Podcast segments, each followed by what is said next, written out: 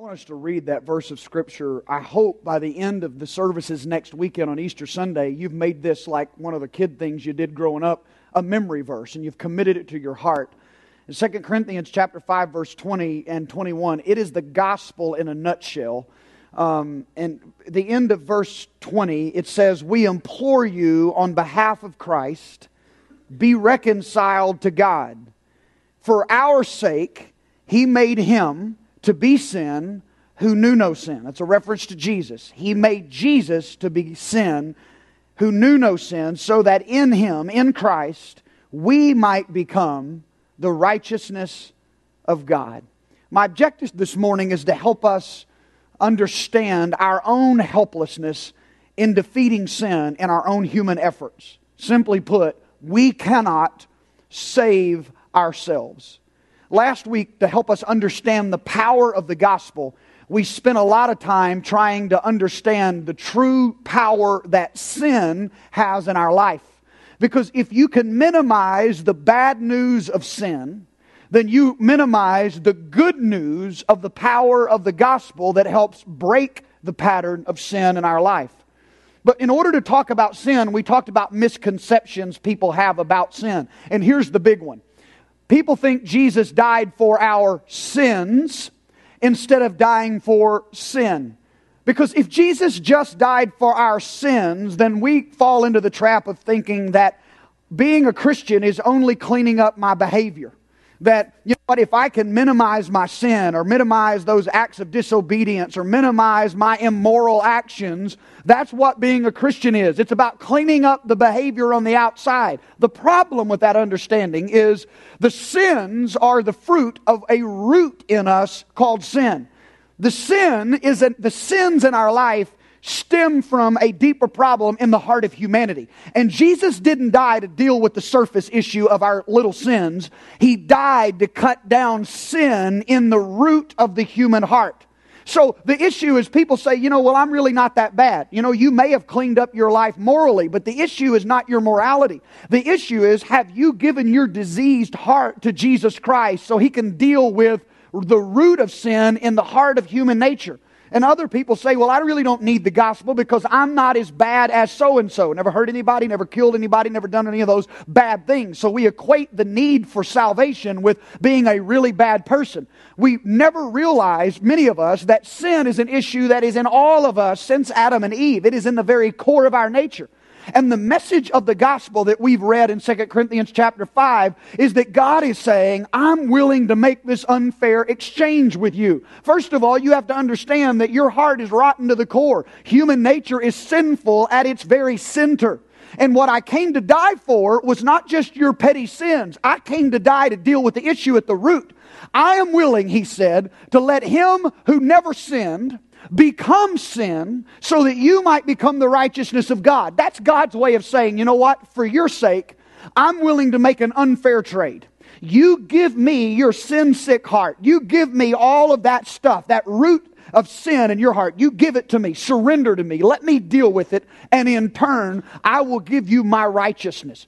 Let him who never sinned become your sin, and then in turn, I will give you my righteousness, and you will become a son and daughter who is the righteousness of God. That's an unfair trade. We called it the great exchange last week that God is willing to make. So for the last seven days, we may have been asking the question okay, I get it. I'm sinful to the core. But what do I do about it? How do I deal with that? How do I make that great exchange, Pastor? Well, before we go through the details of that, we first need to understand uh, exactly what the gospel means when it tells us that we cannot save ourselves. How is it that we are helpless in the, in the, in the process of coming to Christ or finding right standing before God? So, how do we do that? The short answer is you don't. You don't help yourself because you can't. That's probably the greatest offense of the gospel to human pride. The gospel disregards human effort in salvation. You cannot save yourself. You can't do anything to increase your right standing before God. The cure for our sinful nature, the root of evil on the inside of us, is completely outside of any of our best efforts. This is really difficult for Americans to get. That's why the gospel is offensive to Americans. Because if you think about what we love in our heroes, they all seem to be self made men and women who, through sheer determination, overcame obstacles and enemies to ultimately lift themselves to greatness that many of our heroes have attained. We love stories about rags to riches, and we love rooting for the underdogs because there's something down deep inside of us that celebrates hard work and individual effort that allows people to come to a place of greatness. Maybe that's why the gospel is so offensive to our human nature. It tells us that there is absolutely nothing that we can do to help ourselves in our standing before God. We cannot earn right standing before God. We cannot work our way to salvation, An individual effort won't get us to heaven. The gospel asks us to be a passive element in our own redemption. Go back to the verse we started with, but let's look specifically at chapter 5, verse 21. For our sake, he made him to be sin who knew no sin, that in him we might become the righteousness of God. The Apostle Paul is deliberate with his words. Our righteousness does not come through human wisdom. Our righteousness or our right standing before God does not come by man made human effort. Righteousness, according to Paul, is only granted one way in him. For our sake, he made Jesus to be sin the one, only one who knew no sin, so that in him, in Jesus, we might become the righteousness of God. When you understand that, you begin to see how passive we are in our own eternity, how in, unable we are to change by our own human effort. We have the opportunity to become righteous, but only through Jesus. Before we explore why Jesus was the only sufficient Savior, we have to understand why we cannot save ourselves. In the beginning, when Adam and Eve first sinned, that sin, I mean, God and man walked together every day in the afternoon, the Bible says. But when Adam and Eve disobeyed and sinned, that sin separated man from God. So, in order to bridge the gap, in order to cover man's sin, God instituted a sacrificial system. And that's where in the Old Testament you have the Old Testament temple and the altars and all of these stories about people bringing lambs and bulls and goats, and they were being sacrificed to cover up man's sin. And they did that all throughout the Old Testament. But here's what Israel became really good at they became really good at pretending and performing. When they pretended they were minimizing their sin and pretending their rebellion against God wasn't as bad as it really was. They used the same excuses that we use today. You know what? I'm really not that bad. Or compared to those pagan nations over there, our sin isn't all that bad. And if you want to, you want to take the power out of the gospel, undermine the power sin has in our life, you undermine the power of the gospel. Who needs the gospel if sin is not an issue? And so Israel spent a lot of time in the Old Testament pretending their sin wasn't all that bad. And then all of a sudden, when Israel would get their back against the wall, when one of the foreign nations or their enemies would begin to attack them and they were in trouble, all of a sudden they needed to cry out to God. They needed a deliverer. They needed a helper. And so now they're setting up altars and they're bringing sacrifices and they're crying out to God. Why? Because they want to manipulate God. They want God all of a sudden to get in their business. They spent part of their time pretending their sin wasn't really that bad. And then they spend the rest of their time trying to perform religious duties in order to get God in their business because they really need Him to break them out of this dilemma that they're in. So they went from pretending to performing. In one of the seasons of Israel's performance, relig- religious performance, they're going through all of the motions of religion with the wrong motives because they're trying to manipulate God. Isaiah calls them out. He says in Isaiah 110, Hear the word of the Lord, you rulers of Sodom. Listen to the instruction of our God, you people of Gomorrah. Now, the reason that's important is because he's not talking to Sodom and Gomorrah, he's talking to Israel. But we know that Sodom and Gomorrah was probably one of the most wicked cities in, the, in, in, in human history. And God judged the city. And because of, of, of what Israel is doing, they're going through all the religious motions, but their hearts are far from God. And he, he equates them in the middle of their religious service to the same level as Sodom and Gomorrah. When he calls them out, I mean, that's a pretty severe rebuke. And then he goes on in verse number 11 through 14, saying, The multitude of your sacrifices, what are they to me, says the Lord? I have more than enough burnt offerings, rams, the fat of fattened animals. I have no pleasure in the blood of bulls and lambs and goats. When you come to appear before me, who has asked this of you? Who, uh, this trampling of my courts. Stop bringing meaningless offerings. Your incense is detestable to me, your new moons and Sabbaths and convocations. I cannot bear your worthless assemblies. I hate with I hate your new moon feast and your appointed festivals with all of my being. They have become a burden to me. I'm weary of bearing them. It's obvious God is a little frustrated with Israel. They are all they're doing everything right bringing the sacrifices, fulfilling all of the requirements, but their heart is not doing it as an act of worship to God. Their motivation is to gain control over God. They're trying to manipulate Him. So, in one sense, they're pretending. Sin is not all that bad. In the other sense, they're performing to try to get the upper hand on God. And He challenges them that their best attempts to fulfill His law are not enough. He says, Do I delight in your sacrifice? And he asked them a pointed question Who asked you to trample on my court or give these sacrifices? And the irony in this whole deal, he is. He's the one that set up the sacrificial system to cover sin, and yet they're doing what he asked. But the key is they're doing it for the wrong motives. We were talking about this. Pastor Mike uh, actually is the one that shared this with me. He said, You know, Pastor, maybe, maybe that the sacrificial system wasn't set up in the Old Testament so that man could have a way to have this sin covered. Maybe God instituted the sacrificial system in the Old Testament just to show us how futile our efforts are in gaining right standing with God. The performing aspect of this was trying to get, manipulate, and get control over God. While we don't do the bulls and goats thing anymore, we tend to earn our righteousness by behavior. Some of us think that coming to Jesus, the gospel, being a Christian, is just behavioral modification. It'll help you live a better moral life. If we behave well, if we participate often enough, if we strive to minimize our sins and make them little small acts on an otherwise pretty good moral record, we assume that salvation belongs to us. If that is the case, then salvation is the result of human effort. If that is the way to salvation, then we control it.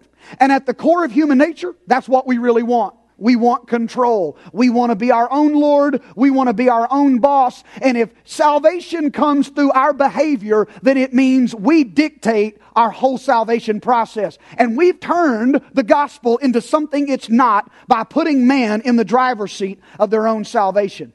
I, uh, I met a man one time who probably understood the concept of lordship and what it really means to surrender more than anybody I've ever met, and he never surrendered. Uh, I was called to his house because some of his friends, uh, some of my family actually, had been having some really deep spiritual conversations with him. His name was Robert, and they'd been having some really deep conversations with Robert, and Robert determined uh, that uh, he was ready to ask Jesus Christ into his heart. So I drove over to his home. I, I, sat down with him and talked to him about the gospel, explained some of these things to him, and, and, and I began talking to him about lordship. He called me over there because he was ready to pray to ask Jesus into his life. So as I began to explain lordship to him, I told him that lordship is surrender. Lordship is giving up your rights and letting God having control of your life. It is acknowledging that you aren't in control anymore. He is. It's acknowledging, just like I gave you the illustration of a stagecoach driver, uh, lordship, salvation is when you take the reins of your life and you slide over to the shotgun side of the stagecoach and you give Jesus the reins of your life and say, I'm not the boss anymore. You are. I'm going to live by your decrees, by your maxims, because I understand if I do it my way, it's self destructive. I give it to you. I surrender. I can't do this. And when I explained it to those terms, and Robert, I, I naively uh, bowed my head and said, Come on, Robert, let's do this. That's what we came to do. Let's pray. And Robert said, Whoa, whoa, wait a minute, Brian. He said, I didn't, I didn't understand all that part. He said, I'm not sure I'm willing to pray. So you're telling me to, to, to be a follower of Christ, what I really need to do is give up control. What I really need to do is surrender. I'm turning everything over to Jesus and, and, and, I'm supposed to get in the Word and, and live by the precepts of His Word. What He asks dictates my life. I'm no longer in control. I said, absolutely. That's what it means to follow Christ. It is acknowledging your inability to do anything to improve your standing before God, and it's only in Him. And Robert said, I can't do that. I'm going to be in control. I'm not surrendering the control of my life to anybody, not even God. And you say, wow, I can't believe a man would do that. Listen, I believe because he was willing to do that, he probably understood it better than a whole lot of people who have surrendered their life and prayed the prayer in a moment of emotion when God was tugging on their hearts. What we need to understand, friend, is that there is nothing we can do to advance our standing before God. There is probably more of Robert in us than any of us would like to admit. Because at the core of human nature is the desire to control others and God and our circumstances, even our own salvation. At the very beginning, the human race has been vying for control. I mean, look at the tactics that the Satan used to tempt Adam and Eve. Every time God had made all these statements about Adam and Eve could enjoy this garden, they could do anything they wanted except eat of that one tree in the garden. And so when, when Satan began to tempt Adam and Eve, he began to toy with human nature's desire for control. He asked Adam and Eve, uh, Did God really say you couldn't eat of any tree in the garden? That's not what God said. Satan twisted it around. And then he said, you know what? God doesn't want you to eat of that tree because He knows if you eat of that tree, you're going to be like Him. You're going to know the difference between good and evil. What He insinuated in that statement was God's got the upper hand on you. He knows more than you do, He controls you. And if you want to be like God, eat this fruit because then you're going to know the difference between good and evil. You're going to be like Him. He'll no longer have the upper hand in your life. That temptation came because Satan understood the desire of human nature to be in control from the very beginning. And since that moment, every sin that has been committed from thousands of years ago up until this moment, every sin that has ever been committed is at its core a rebellion against the lordship of God in our life. It is a rebellion against God's control in our life. The original sin from the fall of man to every sin from then on is attack on his lordship. It is a rebellion against his control. This desire to be in control and even control God is so steeped in our human nature that it often masquerades itself under the guise of our religious devotion.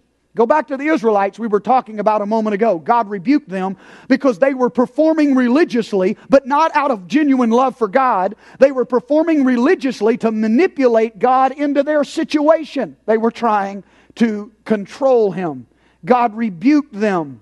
And He rebukes us this morning out of love when we go through the motions to gain control over Him. You see, we have this assumption if I do everything right, if I live moral, if I go to church, if I give enough money, if I pray, all of these things are deposits into my God account.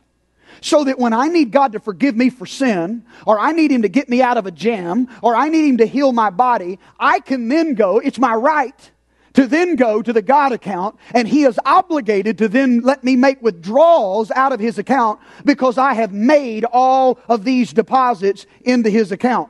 He is obligated to respond because I've done all the things He's asked me to do. In that moment, our motivation is not doing the right thing as worship to Him. Our motivation is doing the right thing to gain control over Him.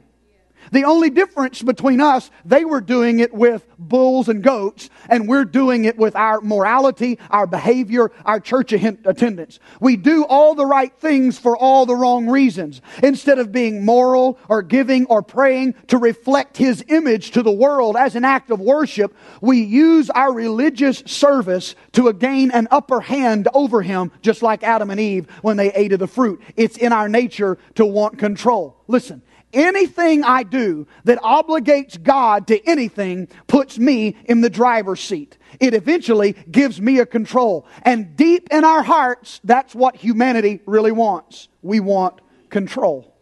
So let me ask all of us a probing question Why do you serve Him? Do you serve God for you? Or you do you serve Him for Him? Are we performing? To gain the upper hand and make deposits in our God account? Or are we truly surrendered as an act of worship? Are we serving God to get God? Or are we serving God to get control over God? Is our religious devotion manipulating Him? Or is it genuinely worship and surrender to Him because we understand you're my only hope? It is in you. My eternity and my tomorrow will only be fulfilled in you. There's an old story back in the days of kings and kingdoms, uh, one of those once upon a time stories that illustrate, a legend that illustrates this really well. The legend says this Once upon a time, there was a gardener who grew an enormous carrot.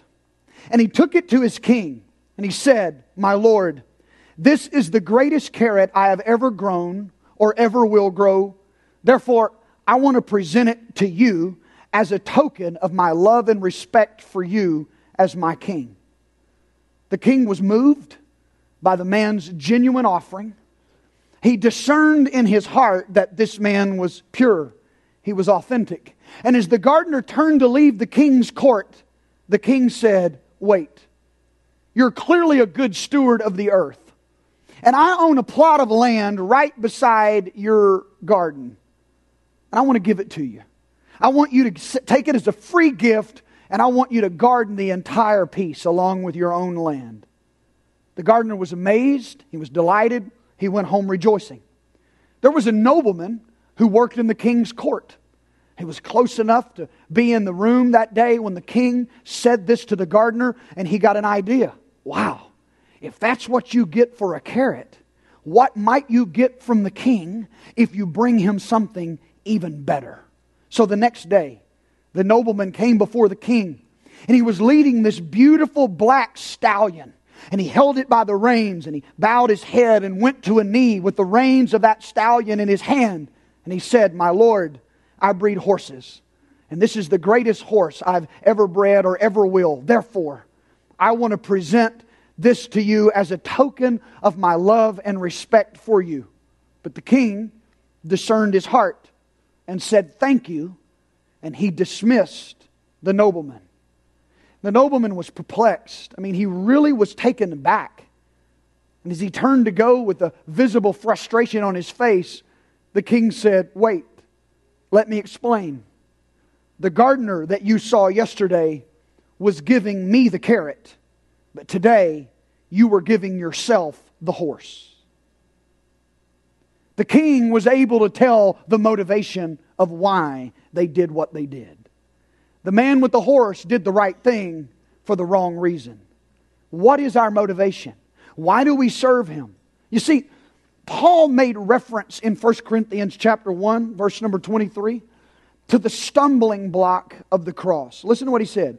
But we preach Christ crucified, a stumbling block to Jews and foolishness to Gentiles. Why was the preaching of the cross a stumbling block to Jews and foolishness to Gentiles? Well, in that day, whether you were Roman or Jew, it really didn't matter. Whatever culture you were from in that day, crucifixion was associated with humiliation. Imagine the difficulty Paul, Peter, the other apostles faced when they're trying to take the message of Christianity to other people who need this hope, and they're trying to tell them to believe in a Savior who died on a cross when crosses were associated with criminals. Crosses were associated with humiliation. And Paul said, I don't preach anything but the cross. And the cross is a stumbling block to the Jews. They have a hard time believing on a Savior who died like a criminal. It's foolishness to the Gentiles. The Romans, they all have a hard time believing in a Savior who died a death on a cross. It was repulsive to the Jews, foolish to the Gentiles. And maybe the cross to us today is not repulsive like it was then. I mean, we wear it as jewelry. It's on our necks. We frame it. I mean, we, we kind of idolize the cross in such a way that it is a part of our decor. So maybe the image or the issue of Jesus dying on a cross isn't a stumbling block in the same sense that it was to the Corinthians or to others of that day. But it is a stumbling block for us because the gospel is not calling you to be moral. In fact, your moral uprightness. If that's all you need to be saved, then it leaves you in control of your eternity, not God.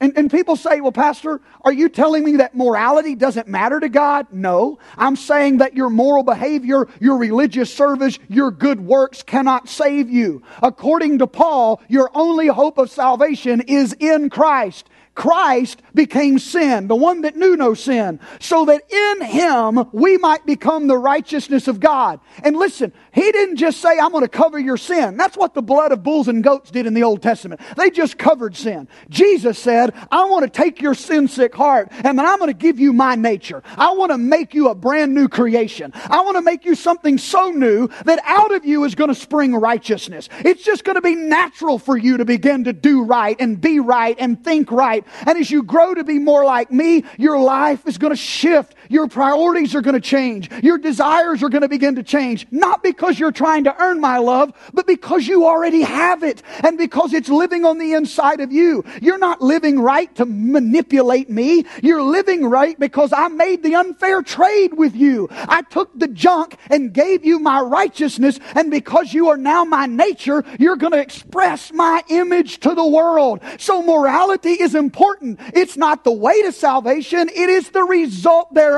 when we take on the nature of Jesus Christ. But the reason the gospel is offensive is because you can't fix you. I can't fix me. The only thing we can do is just quit. Quit trying. Give up. Stop. Surrender and say, okay, God, I get it. I can't do this. This is not about just behavior modification and fixing all the things I do wrong. That'll come. It's about acknowledging I don't have any part in my salvation except the giving up, the surrendering. You see, one of the things that's offensive about the gospel is not just the original offense of telling you you can't do anything about your own salvation. It's the ongoing offense telling you that you continue to need the cross every day of your life. Think about your own spiritual trajectory. You know, I mean, I grew up, I grew up in a really strict environment, okay? My grandmother wore more to bed than most people wear to Walmart, okay? She, she had holiness, uh, nightgown, you know, it came to here, you didn't show skin, all right? And so I grew up in that environment. And, and I mean, we couldn't smoke, chew, or date girls who do. We couldn't do any of that. I couldn't go to the movie theaters when I grew up because my, Lord, my, my, my grandpa said if Jesus comes back and you're in the movies, uh, he's not coming in there to get you. You know, it's just, I didn't know anything we were for, but I knew everything we were against. You understand? So I grew up thinking that God was mad at me, and the reason I tried to act right was to appease this angry deity. I could never imagine that there was a God in heaven who took pleasure in me. I just couldn't fathom that because my image of God, because of my surroundings, was this mad deity who was just waiting on me to mess up so he could enact his judgment. And so I'm trying and trying and trying and trying and trying. And you know what? There were moments when I had these really good runs.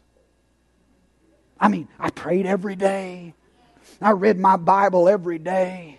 I, I, I actually, I, I, didn't, in my thought, you know, because the issue then was on sins. It wasn't a sin in my heart. It was sins. And so I thought, man, if I can, I got, I minimized and, and, and sin and I didn't gossip, didn't lie. And I went this spirit, you know, I went on this good season of being right. And then I blew it.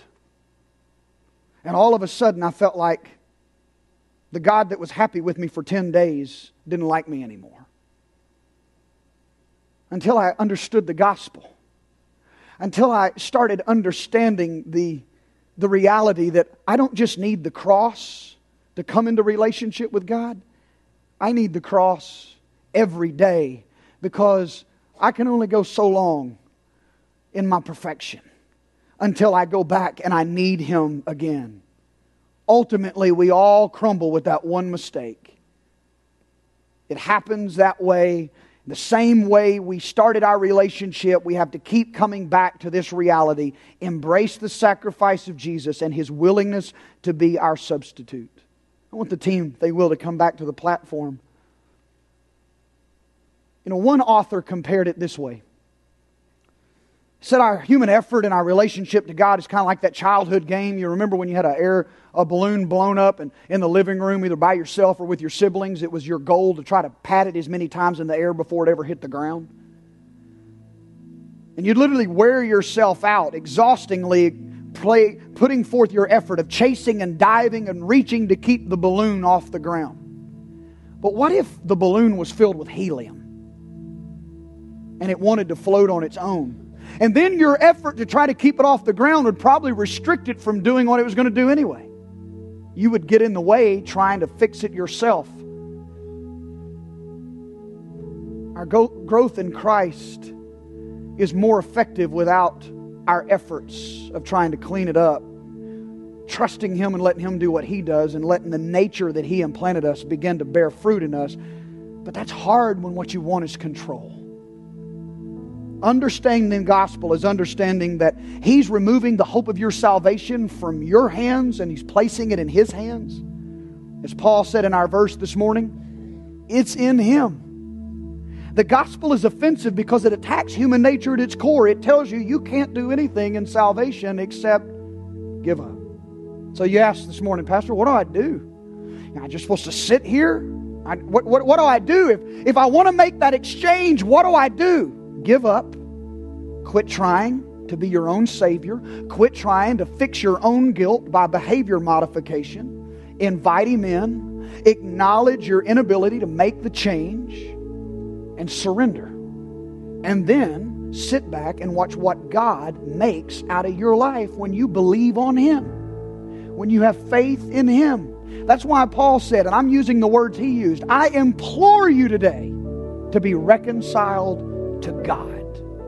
I implore you. Because your eternity is not connected to how good you can be, your eternity is connected to how much you can surrender to Him. And then he said in, in, first, in, in that 21st verse, for our sake. Hang on to that. God made him to be sin who knew no sin so that we might become the righteousness of God for our sake. Aren't you tired of trying to keep the balloon off the floor? Isn't the pressure of trying to create your own righteousness more than you can humanly bear? We're pretending that we're close to being righteous and it's not fooling anybody, not even us. And the performance thing to try to manipulate God is crushing us under weight that God never intended for us to carry. So, what if for our sake He took it out of our hands and said, It's not up to you, it's up to Him? The futility of our own heart change may be the greatest gift of grace that God ever gave us in the gospel.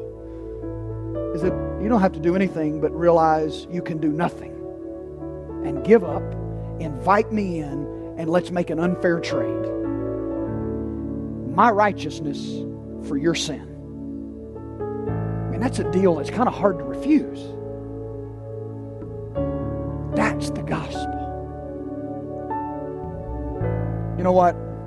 In just a moment, Haley and I are going to step into the back and greet our guest. But the most important thing that could happen this morning is applying this word to our hearts. So I'm going to ask you, if you will, to stand with me right before we walk out of this room. And prayer team, would you make yourself available at the front of this building today? Every Sunday morning at the end of the message, I give an opportunity for this prayer team to come almost every Sunday for our regular attendees to uh, uh, to our guests, anybody that needs prayer for miracles. We still believe in miracles. We believe in in that God gives jobs to people who pray for them. We believe that God provides financially, works miracles in marriages. I mean, you can't believe in the gospel and not believe in the hope to pray for the miraculous. And, and that's what these people are here to do. They're just going to wait um, for you, making themselves available. But let me say this if you're with me this morning and you need to make the exchange, I'm not asking you to join my church. I'm asking you to make an exchange. If you've heard the gospel all of your life but never understood it like this, and you're tired of trying to keep the balloon off the ground, realize He infused it with a helium called grace, and it's not based on your effort. All you got to do is quit, surrender, trust Him. If you need to make that exchange today, these people know how to help you pray so that you can surrender and take the sinfulness out of your heart and give it to Him and let Him put His righteousness upon you. Or if you need prayer for anything else, they are here. Haley and I will be in the back. But this is the most important thing that will happen on this campus today is applying the Word of God to your heart. I'm going to pray a blessing over the church. If you need to come to the altar for any reason this morning, I want you to respond while I pray so you can beat the crowd on the way out of the door. Father, will you bless them and keep them? Make your face shine upon them. Be gracious to them. Turn your countenance their direction and give them peace. In Jesus' name, amen. There are people already coming. The altars are open. God bless you.